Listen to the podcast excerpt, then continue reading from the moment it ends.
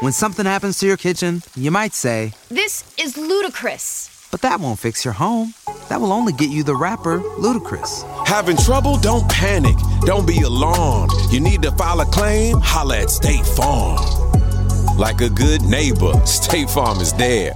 That's right. You can file a claim on the app or call us. Thanks, Mr. Chris. No matter how ludicrous the situation, like a good neighbor, State Farm is there. State Farm, Bloomington, Illinois. Because if I'm con- continuously sitting and in this good life, but I'm waiting for something to happen, I'm waiting for something devastating to blow my shit up, I'm not really in my life. And so if we're constantly waiting for the ball to drop, the shoe to drop, the whatever to the goodness to drop, are we really in our life? Welcome to Human to Human, a Revolt Network podcast. Today's special guest is New York Times bestselling author, certified breathwork coach, and restorative writing teacher, Alex Elle. Alex and I got human to human about the difference between reciprocal and transactional relationships, honoring our boundaries, and allowing self compassion to help us show up, even and especially when we need to show up flawed. Before each episode, I like to share a song to add to your playlist, a book to check out, and a reflection question inspired by the episode. So here we go. This week's song is Scars to Your Beautiful by Alessia Cara. This week's book is How We Heal by today's guest. And while you're listening, reflect on this question Are you constantly waiting for the other shoe to drop? When good things are happening to you, are you worried that it won't last? I hope that this episode gives you space to work through that if that is the case, and also home for healing. Now, let's get human to human with Alex Elle. I'm so, so, so, so excited to have you on this episode, girl. You are, yeah, you, I mean, I sent you a voice note, I think a year and a half ago or two years, just to tell you what you're doing is working. You are doing hmm. something so important. You are making space for, I mean, how, as you were making space for yourself, you were making space for so many of us at such a pivotal time. I know that probably wasn't an easy task to do, an easy lift to do, but you still stayed there and committed. And I'm sure you left us a couple times and we didn't even notice because you left us with so much. I'm like, wow, this girl is always that perfect. Like I hop on social and I just see her and she's there exactly when I need her. And I just thought, yeah, you you did such a beautiful job of sharing your gift with us. So I'm excited to have you on the show. Thank you for those kind words. I'm excited to be here, truly. Yeah, yeah. I love to be in conversation with people as I am, you know, working through whatever I'm working through. And so, what I'm currently not struggling with, but just kind of like, yeah, one of those things working through is relationships and how I'm starting to realize life is a lot more transactional than I thought it was going to be, life itself.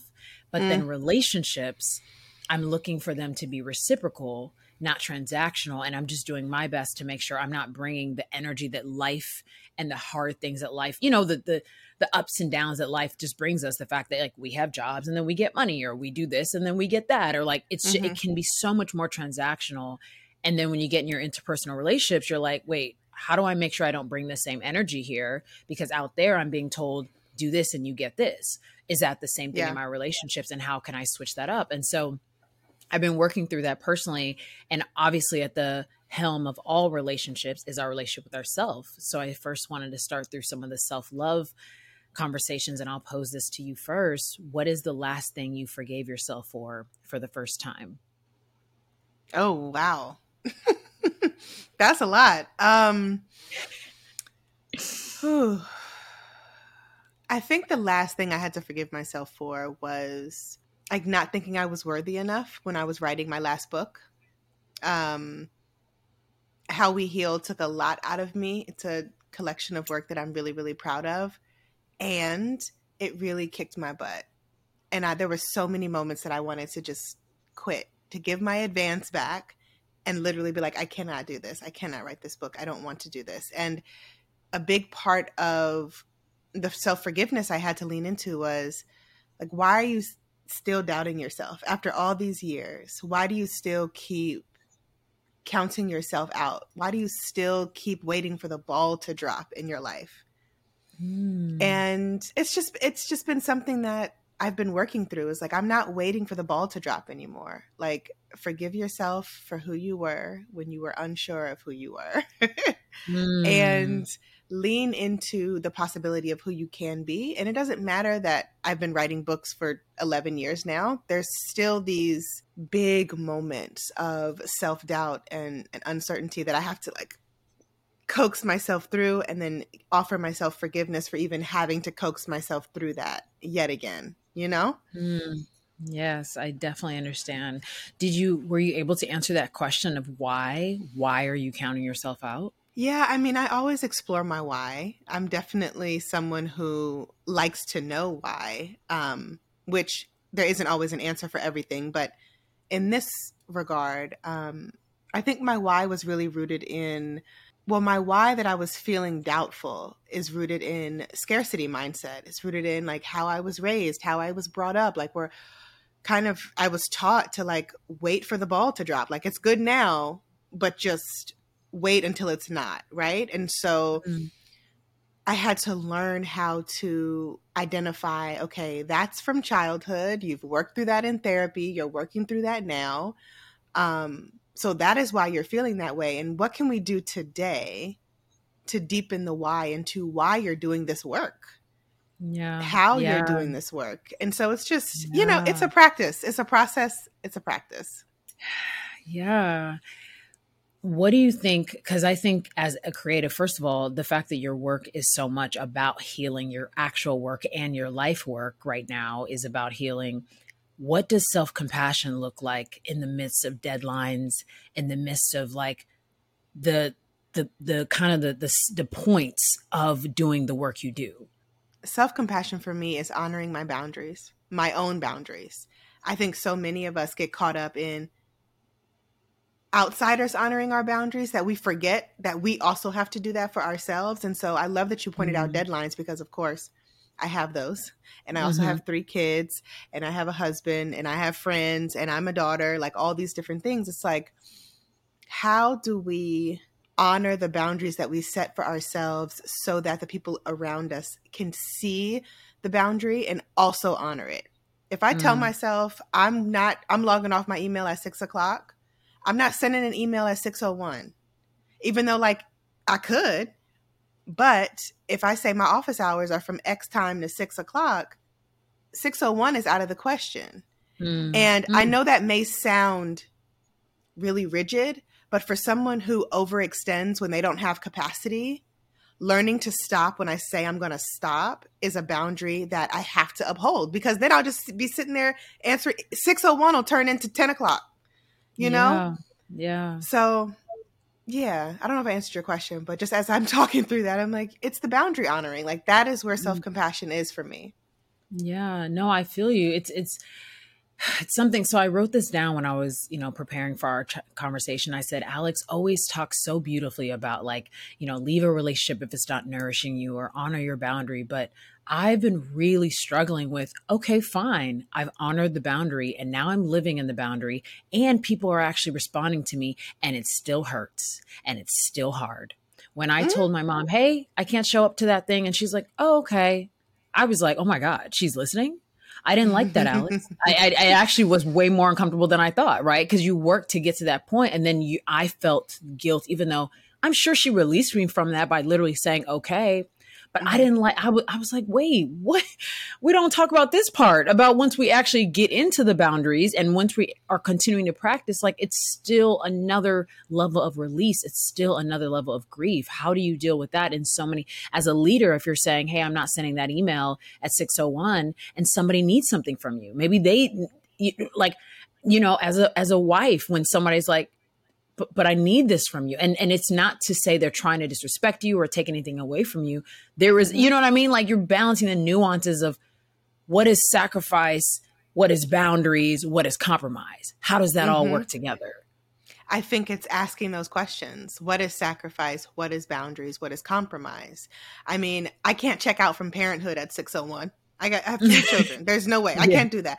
But what I can do is, hey, mommy will play with you for 15 minutes and then you and your sister need to go play so that I can cook dinner. Like it is that's compromise, right? Mm-hmm. It's okay, mm-hmm. we're going to go outside after mommy is done cooking, we're going to go outside and play for 30 minutes and we're going to come inside and take a shower and a bath and if we if we're going to do that, we have to like stay on task. Everybody who is five and under in this house. I mean, my 15 year old is she's she's easy, but the little ones, you know, we have to keep them, you know, together. And so Yeah.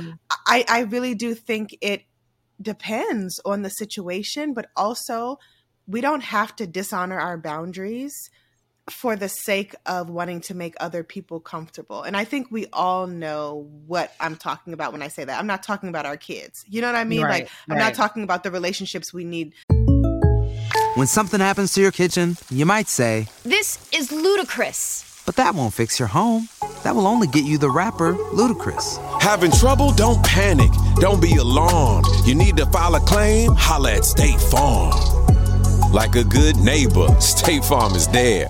That's right. You can file a claim on the app or call us. Thanks, Mr. Chris. No matter how ludicrous the situation, like a good neighbor, State Farm is there. State Farm, Bloomington, Illinois. To nourish and nurture. But what I am talking about is if your boss is saying, I, I need this, I need this email by X o'clock, but they told you the deadline was Thursday, you have a couple days. Right. And so it's really looking at the situation and and taking inventory. Um I, I like what you said about your mom and like, oh, like she's listening, she's honoring the boundary. And like that feels hard because normally it's a push and pull, maybe. I already know have my speech ready, right? right. I already I already know what I'm gonna say when you tell me, but I want you to come to this thing, right? And so I think there is beauty in the discomfort there because it's like, oh, all the work that you're doing and maybe the work y'all are doing in your relationship is starting to manifest and bloom. And I think that that's really beautiful. A big part of my work is also let things be good. Like, again, that goes back to like not waiting for the ball to drop. Like, let things just be good and easeful. Like, it's okay. It's okay. You know? Hmm. We really don't have a lot of practice in that. We really We do not have a lot of practice in that. Where are there moments that that shows up that you have to remind yourself let things be good in your life? mm, like even with the family that I've I've built, the marriage that I have, it's like, oh wow, this is a good life. What's going to mm. happen? What's going to happen? Something is going to happen that's going to devastate me and break my heart. And that living in that space of doubt and anxiety is so unhealthy and it pulls us away from the present. Like we're not allowed to be in our relationships, in our abundance if we are constantly second guessing. We're not allowing ourselves a space. And so for me, letting things be good looks like exactly that. Like stop waiting for things to go wrong. What if things are going right? Mm. Period. Yeah. What happens if something is things are going right, but you might personally be feeling just a bit flawed at the moment, a bit down at the moment, right? And you've I've heard you talk about this so beautifully, and I was like, I'm about to I'm about to pull that out and ask her what's the details of that, right? Because you talk about showing up flawed. And my dear, it is just it's something I'm working through because I'm like, okay, cool. There are these five people I feel like I can show up and be really, you know, just in whatever the emotion I'm in. I also recognize I wasn't really good at holding space for negativity for other people until I understood mm. that they weren't always trying to be negative. They were just in a negative moment because I thought my job was, no, here's the brighter side. Right. Mm-hmm. And like, sometimes people don't really want the brighter side and that was really hard for me to understand because i'm like wait but then how do i show value to you i can't just let you be sad like that makes me sad right and then finding out mm. later oh shit you actually could have done that and now you might need that but i don't know what it looks like or yeah because it, when, when we show up flawed sometimes we don't know exactly what we need in that right? And that is the vulnerability of showing up flawed. So really just asking you what what is your definition of showing up flawed? Are there places that you feel like that's like hey pick your five people? Is it anywhere you can show up flawed? Is that an open-ended experience that we can all have? What I would say to that is something that I've been teaching over the past couple of years to my students and to my clients is like, we don't always need fixing. Sometimes we just mm. need witnessing. So to have someone bear witness to us, our flaws, our negative moments, our uncertainty, to be a mirror back to us in a kind and compassionate way even if it's by not saying anything even if it's by not fixing the the issue at hand just witnessing the person and their feelings that is so deeply sacred and that builds such trust and compassion and empathy within our relationships. Mm. um it's interesting because you know we, we often hear things like if it's negative stay away blah blah blah. But i mean yeah but also no, because if there's someone in your life who's having a hard time and their energy may not be happy go lucky and positive, like they deserve your love and attention if you have the capacity to offer it to them, right? Um, I think that's different from somebody who maybe we don't know who's just being nasty and, and, and rude to us. And I would even say in that moment, what my mindfulness practice has taught me is that's not about me let me offer them empathy and compassion even if that's not about me and so mm. i think i think it's really all about witnessing and not personalizing wow i love that differentiation i really heard that I really heard that because I do think when we're in a space where somebody's experiencing ne- negative emotion, we are like, how can I, or what did I, or all of those things. Wow. Mm-hmm. Versus just like, I'm witnessing that. I can, I can create space for that. And I don't have to necessarily be a part of that. That's the part. That's the part. We're not taught to depersonalize shit. Like, no, everything is not about us. And that's really what my practice my healing practice my mindfulness practice has taught me is like everything is not about us. And that's hard. Yeah. especially when someone's treating you like they ain't got no sense. You're like wait a second hold on. Wait. How does that about me? Like what wow but, but a lot of times it's not a lot of times it is not and we have to let people be in their stuff without trying to clean it up all the time Oh, wow, wow, wow. What skills can we learn in this moment of how to maybe, you know, let like like I said, I, I didn't have the highest skills. I, I think I'm a lot better at it now, but there was definitely a time I'm like, I'm your brighter side friend. And that's a lot of pressure and not even fully real all the time, right? But you really don't want people to you you don't know that there is a positive in someone experiencing their negative. That you don't know that. You have to learn that later. And so as I'm learning that, what's a skill we can all add in terms of showing up for people positively while they're in their negative? Ooh. And for ourselves. And for ourselves. I think that goes back to kind of the checking in with ourselves because if we're going to be the container, we have to have space, right?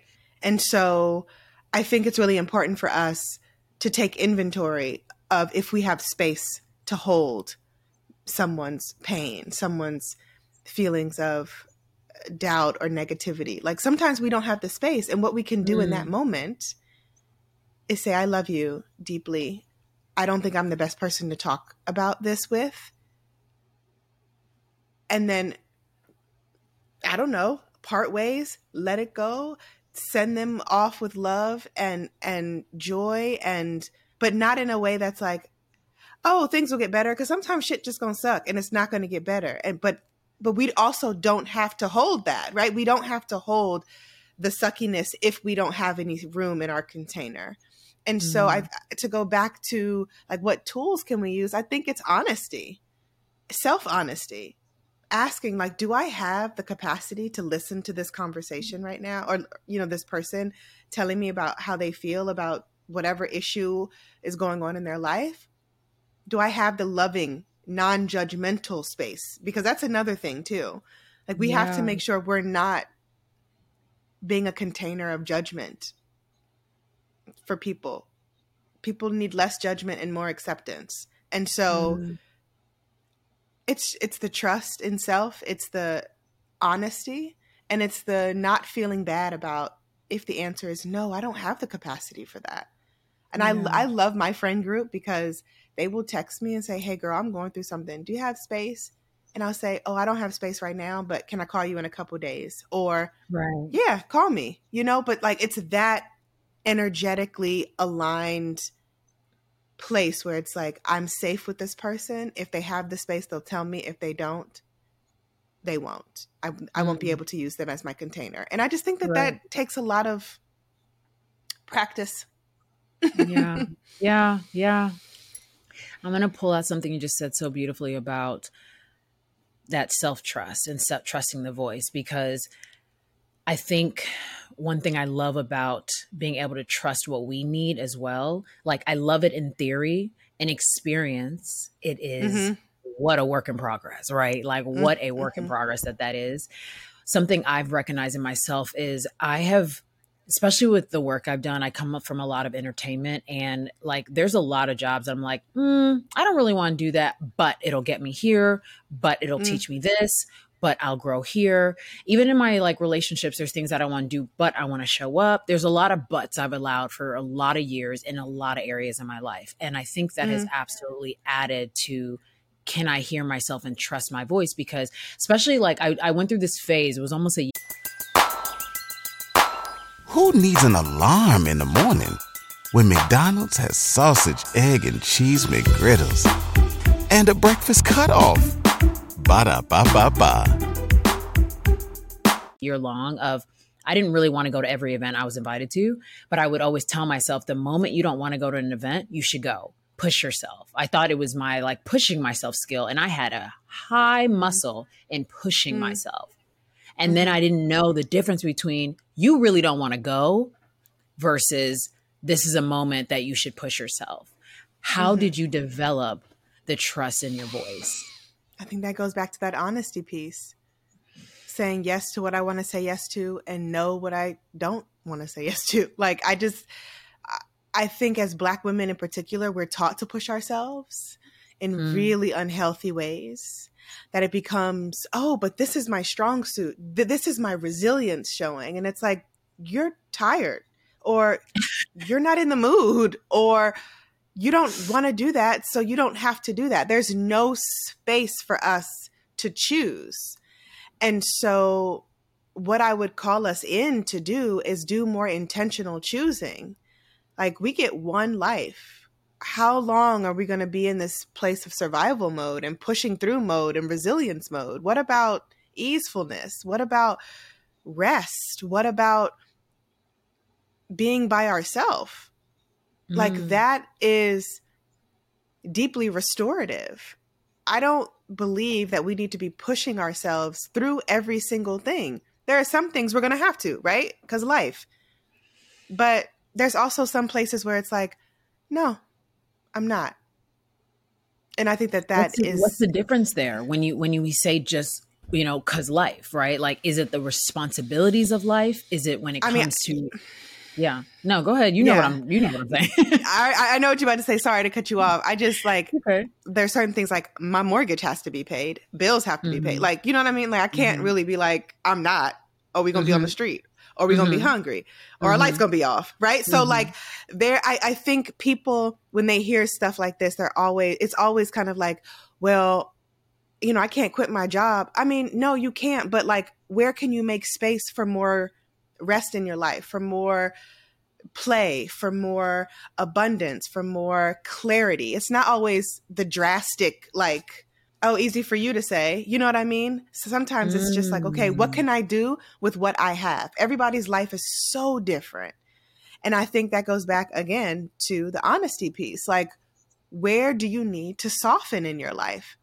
No, we can't say no to our bills, but we can say no to going that to that event that we don't want to go to. That's not going to nurture our mental health. Does that make Mm. sense? yeah yes yes even making space like and not having it be so dramatic or drastic i think that is so gorgeous because we do get a lot of inundated advice about like choose yourself and cut these people off and don't do that and i'm like hold up hold up hold up can we get into the details of what it is to actually make these moves like these are not one day moves and we just and the next day wake up like I cut everybody else. Now what? I mean, because literally it is going to be a now what? There's no practice in that. So how can we gently practice choosing ourselves? How can we one step at a time it? How can we really take, you know, intentional but also, you know, small steps to really finding that life and creating that. So I I really love what you said about it not having to be so big. It can be small and those things are big too. What do you think the difference between perfectionism and discipline is? Well, perfectionism will drive you crazy. like perfectionism will leave you raggedy, will leave you run down, will leave you thinking you're still not good enough even when you did your best. Discipline is staying committed and connected to the highest truth of yourself, in my mind, in my world. Mm-hmm. Perfectionism leaves us with more self doubt than it does with self trust. Discipline leaves us with more self trust than it does self doubt. And I think that when we are able to realize everything doesn't have to be black or white, it can be gray, and trying to figure out what it means to be in our gray area. Like, I don't have to be this super perfect person, I can just be in mm. the middle. And also, there's no such thing as perfection. I mean, that's just, it's just not true. So if you're perfect out there, like, call me because I would love to know how you, how you did it. Um, right, right. I would much rather be a disciplined person than a perfect person.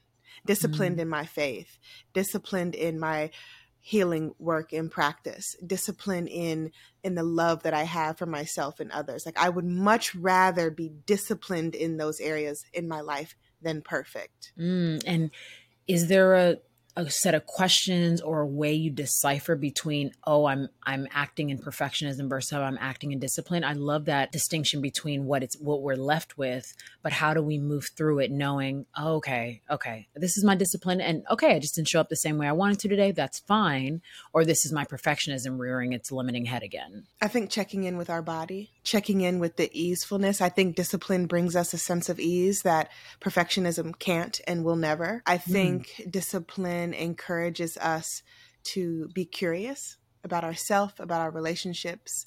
Um, and perfectionism requires a certain performing for us to like perform, you know, our goodness, even if we feel like shit, you know? And so mm. it's like checking in with your body. Where is this coming up? Why am I feeling this way? Is this the truth? Do I want to show up in this way? Where did I learn that perfectionism is what would get me loved? Like asking mm. ourselves those questions. And we may not know the answer, but we have to get curious. There, there's a discipline part about the healing work. Get curious about what needs to stay in your emotional suitcase and what needs to be unpacked, what needs to be donated, what needs to be trashed. That is gorgeous. What was the part of your healing journey that you needed the you had to give yourself the most grace in like what took the longest or that you're still in. Mm, every part. Literally oh. choosing to heal. Choosing to heal is a forever love. It's a forever thing. I talk about this in how we heal. And it is something that doesn't get easier. Mm. i know that people may not want to hear that but it doesn't. It gets softer but it doesn't get easier. So waking up every day and choosing my healing doesn't feel as hard as it did 10 years ago. It feels a like a much softer place to land, but it doesn't feel like an easier one to land because that's a hard choice to get up and be like, wow, I am choosing this today. I am choosing myself today. Mm. It's so much easier to not choose ourselves. Yeah. The hard yeah. part is the self choosing. Yes. Yes, and and that's taking me back to what I was saying about once we pick ourselves and and that boundary, the residue of what that is. The even if mm-hmm. you're not trying to be liked, you know, there is a connection of love that shows up when we are able to show for people or sacrifice for people or even for ourselves and we see that that dwindles when people are like like I literally had my first time using my do not disturb on my phone ever was this past Sunday. It was on Easter. My first time ever. Wow. I've always been too scared to use it. I'm like, wait, I'm gonna miss a call. What if my siblings, my parents, my friends, my like I have never used it. And I was like, what? So I, I had a lot of like operational stuff I need to get done. I had just traveled in that weekend. I was like, I gotta get some stuff done. And I knew it was Easter weekend. I'm like, what a crazy weekend to decide to get operational stuff done. Cause like your people are gonna wanna, you know, spend time together. My aunt mm-hmm. had called before I put it on. And she was like, I thought we were spending time together today. And I said, I'm so sorry. You know, I have some work to do. I just I have to stay home. She goes, All right, love you. And my cousin in the background says, Why did you say it like that? Trying to put guilt on her. And I said, You saw she did that? Okay, love you too. Hung up. I said, let's look at do not disturb. Let's try this. Cause not one more family member is getting through today. Like, no, not, y'all not gonna mm-hmm. get through today. So it's just, it's, it's really that trying to figure out how to allow our healing to be a priority in the midst mm-hmm. of a very, like I said in the beginning, a transactional, large life. like life is large. It has so many nuances and details. And it brings me to when it comes to relationships, and and you talk a lot about leaving a relationship that doesn't nourish you anymore how do you decipher between the seasons of a relationship? Because in a relationship there's going to be highs and lows. In a friendship in a marriage in, in any type of partnership in any type of interpersonal relationship there's going to be highs and lows. How do you decipher between a hard season a hard moment or this is a hard relationship and it's not for me? I think we know what a hard season looks like and what dysfunction looks like. A lot of us just don't want to look closer. And I know that that may be like nuanced and challenging and tough to hear. And like so many of us know what dysfunction is. We know what it feels like, we know what it looks like. We know the ways in which we are participating in it, and we know the ways in which that we are are not or don't want to. Hey there. Ever thought about what makes your heart beat a little faster? Oh, you mean like when you discover a new track that just speaks to you? Yeah, or finding a movie that you can't stop thinking about? Well, get ready to feel that excitement all over again because Amazon Prime is here to take your entertainment and shopping experience to the next level. Absolutely. Prime isn't just about getting your packages quicker, it's about diving into a world of endless possibilities, from the latest releases to exclusive content you won't find anywhere else. And don't even get me started on the music. Prime offers concert specials that will transport you right to the front row. It's like being at the hottest gigs without leaving your living room. I use Prime to tap in with some of my favorite artists' live shows from any and every genre of music. Trust me, Prime is a game changer. It's like having a personalized superstore and entertainment hub right at your fingertips. So why wait? Head over to amazon.com forward slash prime and start experiencing entertainment like never before. And hmm. yes, relationships can be seasonal. They can be beautiful. There can be hard seasons, easeful seasons, whatever have you. And relationships can also be deeply dysfunctional. And it's up to us to be honest about what it is we have on our plate. Because a lot of people will be like, "Oh, it's just a hard season," but but but, but girl, you've been going through this for 10 years. It's not a hard season. It's time to go.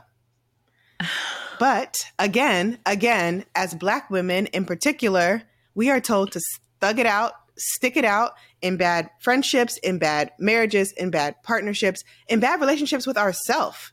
We are told, oh, that's just how you are, or that's just how they are, or stick it out. Absolutely not. If you are ready to grow and heal and do your work, and the people around you are not ready, take inventory of mm. what needs to stay and what needs to go, who needs to stay and who needs to go. Even if you need to look at you being the one that needs to go, because you're not serving them or the or you're not in alignment with that with, with that relationship. I think a lot of people look at parting ways as like, oh, I'm leaving them. But sometimes you need to leave yourself. You need to be the one who's leaving because you are not good for that connection. And again, mm. that goes back to self trust, honesty, and also remembering that we don't have to stay anywhere that leaves us feeling emotionally malnourished. That is so important to remember. Just because we've been with them for 10 years, we've been friends since we was 3, that don't mean you just thug it out. If you've outgrown it, you've outgrown it. You will grieve. Yes, you will be sad. They will be sad. They might get mad. And where you're going may not be where they're headed. And I think that that's the honest, hard talks that we, the, those are the honest and hard talks that we need to have with ourselves. Sheesh. My bad, y'all. I had to ask her that one, and now we know. like, I'm still sitting with that because I think, I mean, the simplicity of your beginning of the answer was, I think we know, is yeah. just like, oh, dang. but we don't want to know, so we ignore. But ignoring it's not going to go away. You're going to turn around, it's going to be right there. So then, even with ourselves, how do we because wow like my, my reason for asking that was again trying to figure out how relationships can be reciprocal versus transactional so i'll take i'll take that back actually as a, as a second point to that once we recognize that it's actually, how do you define the difference between transactional and reciprocal first? I don't know how I define that. I do know how it feels. When people only call me because they want something, when people only call me because they need something, but they don't call me to ask how I'm doing, they don't call to check in, that's transactional for me. Mm. When people only call me because I can benefit them, that's transactional for me. For me, reciprocity doesn't always look the same, yeah. but it feels grounding. It feels nurturing. It feels cared for. It feels, hey girl, I ain't want nothing. How have you been? How are the kids? It feels like, hey, I'm in your I'm in your neck of the woods. You want to go grab tea? Not I'm in your neck of the woods. Can you come out? Can I come over and you you know take pictures of me for Instagram? I don't know. I'm just making that up. But you know yeah, what I mean? Like it's like it feels aligned. It feels mm. safe. It feels supportive and transactional relationships just don't. And I think that there's no deeper way to say it. Like we again tune into our bodies. No one is teaching us, "Ooh, check in. How does that feel? Does that feel good or does that feel crappy? Does that feel good and nourishing or does that feel anxiety ridden? And if it feels anxiety ridden, like why? Like why are you feeling anxious about this person calling your phone? Is because they always call you when they want something? or to or to fuss fuss at you or fuss about their life like what is it mm. only we mm. have those answers right and so i know for me i want my relationships to be grounding grounded and and and rooted and nourishing i don't want relationships that leave me feel em- that leave me feeling empty and um unsure of where i stand with the person that is that wobbly ground yeah Mm-mm. That's it. That was really beautifully said. It when you talked about earlier about like I'm in a good life and I'd love to highlight your relationship because you guys have been together for a long time. That's a lot of different versions of yourselves, a lot of different healings of yourselves. I'm in a space where I am really excited for love, really excited for a deep relationship and I'm I would say I'm I would use the phrase working to attract that and because I'm mm. intentionally working on myself one mm-hmm. thing I am a bit fearful of is my underlying perfection showing up. A lot of my 20s, I think I was afraid to get into a relationship because I was like, you need to be a certain way to be in a mm-hmm. relationship. Mm-hmm. For you, as you've seen so many versions of yourself, if we take this back to the beginning, what are some things you walked in thinking you had to have versus obviously now you've learned what you really need to have? Ooh, so I've been with my husband for 10 years now. Mm-hmm. We've been married for seven years. And what I thought I needed. Well, that's actually a really good question because I didn't start doing my soul work until I was around 22, 21, 22. And then I met my husband when I was 23. So I, I really had to be by myself and get rid of the idea that love looked a certain way. Mm-hmm. Um, that it looked like perfection, that it looked like never getting hurt, that it looked like uh, always communicating beautifully. Like love is none of those things. um, and so what I realized that I wanted and the more Ryan and I grow together, like he'll be 37 this year, I'll be 34 this year. Like we have grown up together. We're each together. other's first real relationship. We raising three kids. Like it's it's a it's a whole thing.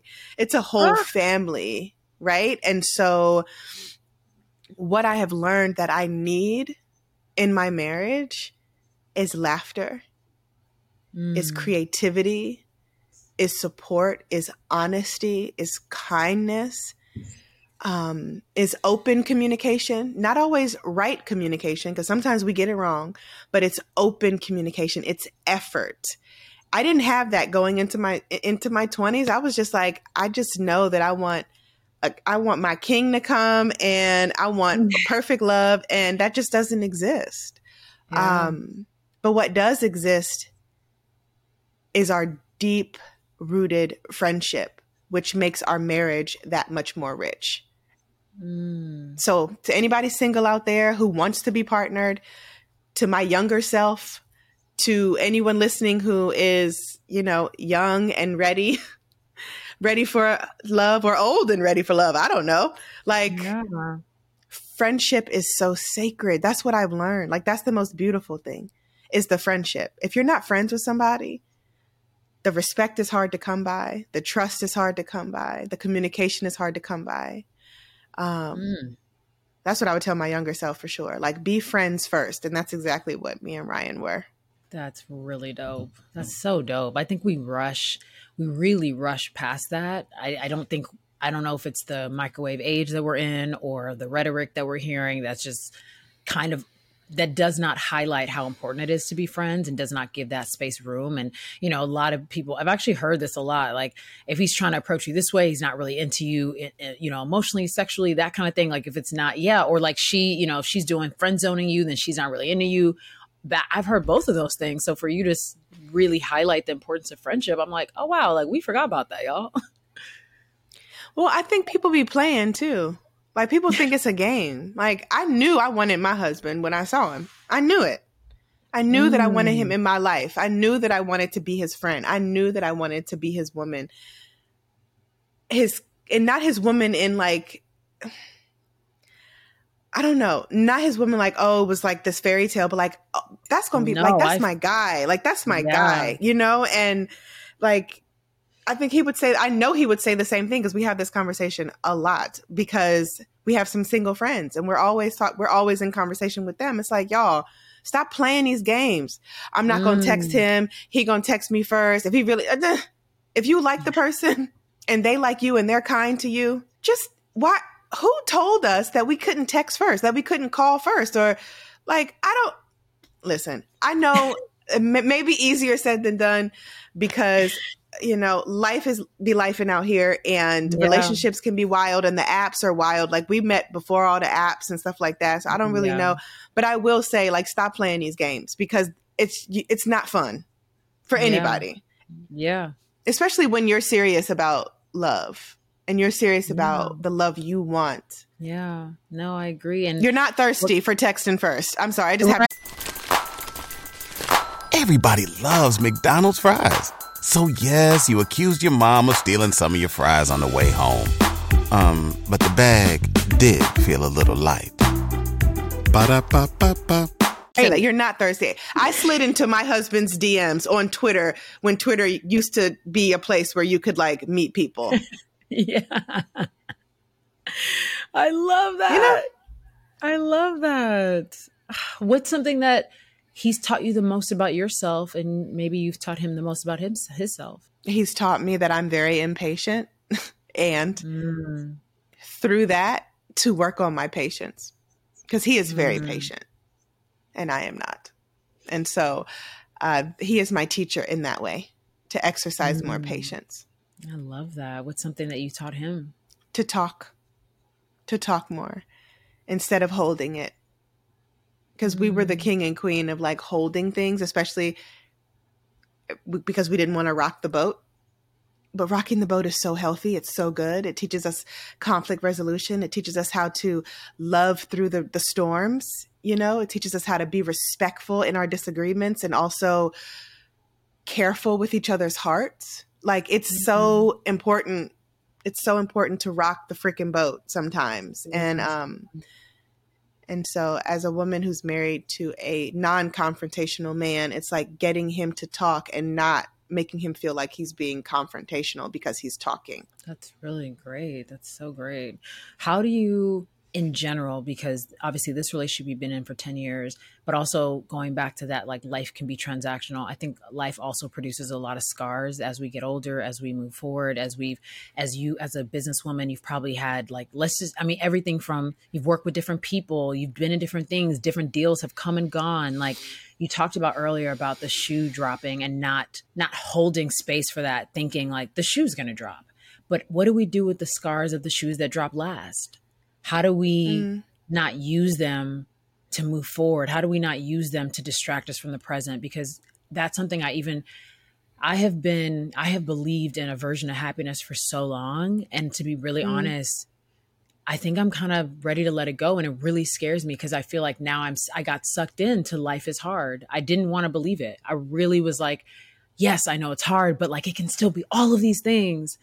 And sometimes like those scars really show up. And I'm mm-hmm. like, what do we do with the scars? Do we, yes, we say we forgave them, but if we're in another situation and something feels similar to the other thing, do we use the other thing to help guide us? Do we say it's not going to be like that? How do we not allow the shoe dropping analogy to, you know, move us forward or protect us? I think that in life, shoes are going to drop, but we can't be sit, standing there waiting for it to drop like this. All right. Right.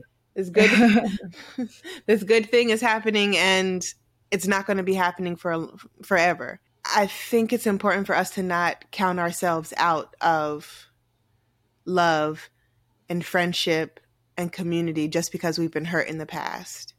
And I'm speaking from experience there because I've been hurt in the past. I've been hurt by caretakers, I've been hurt by exes, I've been hurt I've been hurt by myself. You know, it's like as I heal, I want to remind myself that everything isn't out to get me and everyone isn't out to hurt me. And when I realize that, it gives me a peace that I wouldn't otherwise have. Because mm. if I'm con- mm. continuously sitting and in this good life, but I'm waiting for something to happen, I'm waiting for something devastating to blow my shit up, I'm not really in my life. And so if we're constantly waiting for the ball to drop, the shoe to drop, the whatever to the goodness to drop, are we really in our life? Are we really experiencing our lives? And I would have to say no. But I want everyone listening to this to ask themselves that question like, am I experiencing the goodness of my life? Like, tr- truly, am I? Yeah, I'm a little emotional on that one because it's just it's something I'm really noticing that when scars start piling up, I've always been really good at kind of keeping the scar at bay, like recognizing it, reflecting. I'm obsessed with reflecting, so that part isn't the. I mean, it's a challenge, but it's like okay, cool. But they're starting to. Life is a lot more. It's a lot more weighted than I think I mm-hmm. expected. and as we get older, and as we continue to, you know, grow in our nuance of adulthood, I'm like, oh, this is kind of a lot. That's interesting. what do we do with all of this? Mm-hmm, That's really mm-hmm. good of being able to live in our life. How do you separate between responsibility and rest? Especially mm. as somebody who's breaking generational curses first in your lineage, lineage, which you talk about a lot. I think a lot of us as millennials, if I, if I'm, you know, whoever's listening, um, I'll speak to the millennial audience because just in my friend group, I feel like that's a lot of the the truth there of they're the first ones, and we are really trying to break those generational curses of opening ourselves up to healing and to open conversations and all those things. But how do you find space and decipher between responsibility and rest? And I wouldn't say balance because I know you and I have very similar thoughts about balance. I'd love to hear that after, but yeah, finding room for both. well, I can't take care of my responsibilities if I'm not rested. You make it sound so easy, Alex. I just be like, I know, wait, but it's like it's not that complicated. Like we have to start looking at things for what they are. If I'm mm. not rested, then I'm raggedy. And then my responsibilities are going to fall to the wayside. Like mm. I'm not my best parent. I'm a mother. I'm not my best uh, author for my publisher. I'm not my best friend for my girls. Like, no, I'm not my best self. And so resting in a world that tells us that we need to be running all the time is an act of, as Tricia Hersey says, resistance. Like, here's something. I'm just going to give this break it down a little more because I know that that's it sounds so much easier said than done, but it truly is is. So last month, I had a month. I was tired. I was just going, going, going, lots of travel, whatever. Paid our mortgage, paid all of our bills except for our HOA bill because I forgot. It wasn't in my planner, it wasn't in my phone. I was tired, I wasn't paying attention. It was a lot going on. So I got slapped with a late fee on our HOA bill for this month. And if I was, I'm honest with myself, I'm like, girl, you, you were off your game. You forgot to do a lot of things. You forgot uh, groceries a lot of times, like things that the kids needed. You forgot to pay this HOA thing. Like, you are not your best self. You are not remembering because you are not rested. You haven't been getting enough vitamin D. You haven't been going outside like you usually do. You've been walking on your walking pad in the house. Like, girl, you are off your game. You are not emotionally well rested.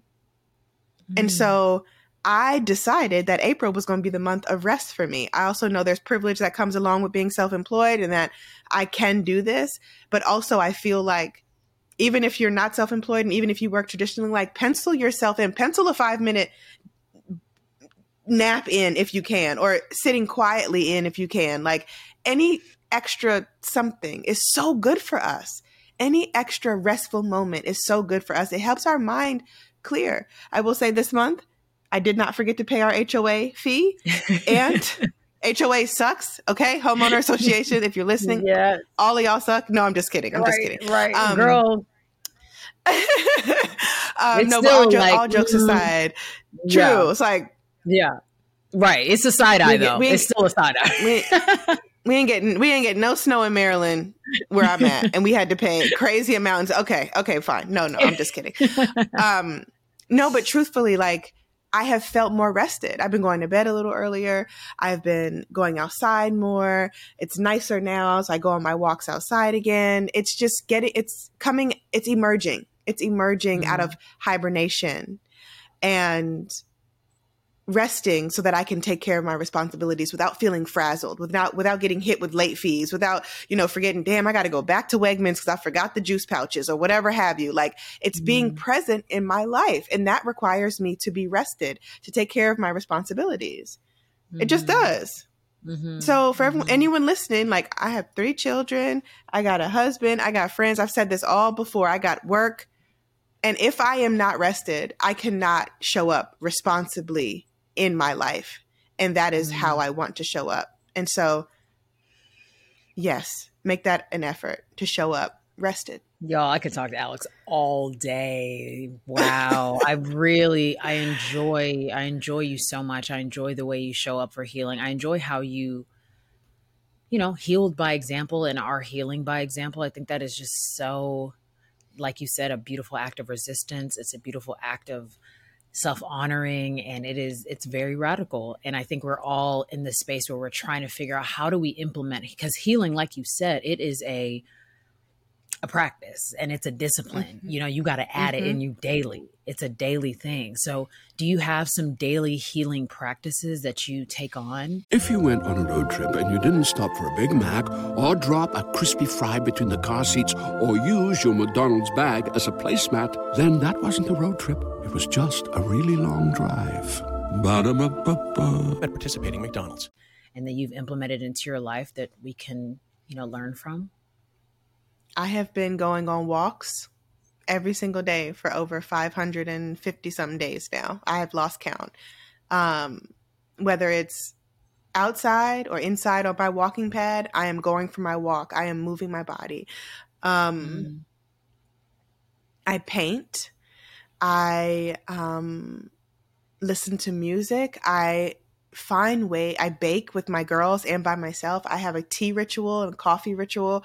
Like I just do these little micro moment getting back to basic things that really help ground me for the day, mm. for the life mm. that I'm living because it can be so much easy it can be so much easier to just like forget about myself and show up as mom and and wife and author and teacher and all those things but like I'm also me. I'm also Alex. I'm also an individual outside of my roles to other people.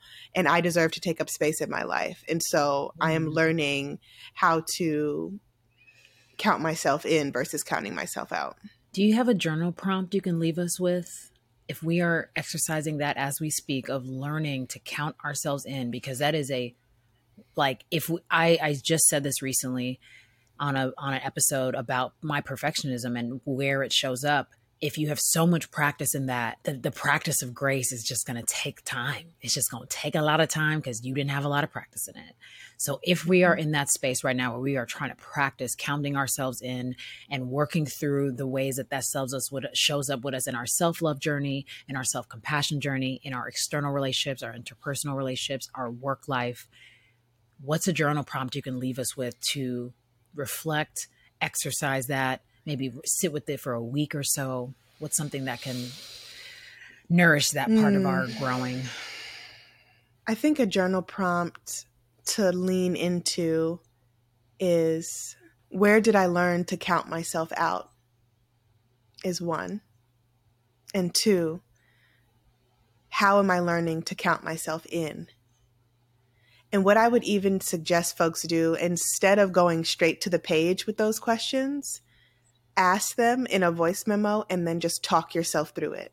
And then go back, listen to yourself, and then pull the nuggets of things that really resonate or, or you want to learn more about and put those on the page. Yeah, wow. Wow. I love a voice memo. I'm a voice memo queen. I have way too many. And a lot of my processing through is through voice notes. So I really resonate with that. I think that's really what a beautiful question. Where did I learn? Immediately I'm like, oof, how do we do that question without blame? The blame game. Is that is that, you know, how do we approach that question safely without it bringing up a lot of pain? Or should we just mm-hmm. allow it to bring up whatever it's going to bring up? Allow that's it. A, that's allow a question. It. Mm-hmm. Allow it. And if you're in therapy, talk through it with your therapist. I have a lot of clients and students who do that, who come in, who come to retreat with me or who are in courses with me. When we have these hard questions, they're they're pretty straightforward, but they're challenging. Don't answer it. Go take it to your therapist. Y'all talk through it and then answer it. I said this earlier and I was about to get let you go, but I want to ask about your definition of balance because it's very similar to how I feel about the word balance. I'm like, hmm, but I want you to tell it and then the word that you have replaced it with, which is literally like top notch for me. um, I don't believe in balance because when I think of balance, I think of something on every limb of my body and me trying to be in the world. So think baby on hip, dinner on head, phone calls on the shoulders, like marriage on the toe. You know, like I just feel like wobbly. I don't right. believe in balance, but I do believe in harmonizing my life and my time. So I I use mm-hmm. harmony way more than balance. I want to harmonize my life. I want to be in harmony with my life. Um, and so I just think that that is more fitting. It's more easeful. Um, yeah. It's more realistic. It feels more accessible. So I came into relationship with the word harmony uh, mid last year, and it has just changed the way I see how we do this, right? Like I have absolutely because I didn't know I didn't have a replacement for balance at the time. I thought I was being I don't know if it's as drastic as lazy or but I was like, dang, you you don't care about balance, but what does that mean? Like I didn't know why I was so adamant and resistant to the word balance. I was like, I just don't think mm. that's it anymore because I was chasing it for so long. And I'm like, no, but I've been I've been trying and I don't see it. So it can't just be me. Like it might just not be real. like let's mm. see if that's a mm. potential. let's see if that's a potential. So Harmony and I met and just fell in love last year. And I was like, okay, let's figure out what this is like. Yeah. So I just thought that was so beautiful that that was something you also resonate with and, and are using as a, as a way to drive your, you know, your many parts of your life too. So I wanted to share that with people. Mm-hmm. Alex Elle everyone. Woo. Thank you so much for being a part of this conversation and for helping me personally work through some things. And I hope it echoed to our audience and you guys are able to hear and work through some of these things within your own with yourselves and your communities and your relationships. So i just thank you so much for your continuous work and showing up and doing that as honestly and as beautifully and as compassionately as you can. Thank you so much. This was such a pleasure if you enjoyed this episode, please subscribe, rate, leave a review. For real, y'all, leave a review. That's really helpful. And while you're at it, share this with someone you love or just someone you like as long as you share it. Stay connected between episodes and follow us on Instagram at human to human with Stacy Ike. That's the number two, not the word two. You can also check me out at One Take Stace. I'm your host, Stacy Ike, and remember, curiosity is the pathway to consciousness. So let's take the next step together. If you went on a road trip and you didn't stop for a Big Mac or drop a crispy fry between the car seats or use your McDonald's bag as a placemat, then that wasn't a road trip. It was just a really long drive. Ba-da-ba-ba-ba. At participating McDonald's.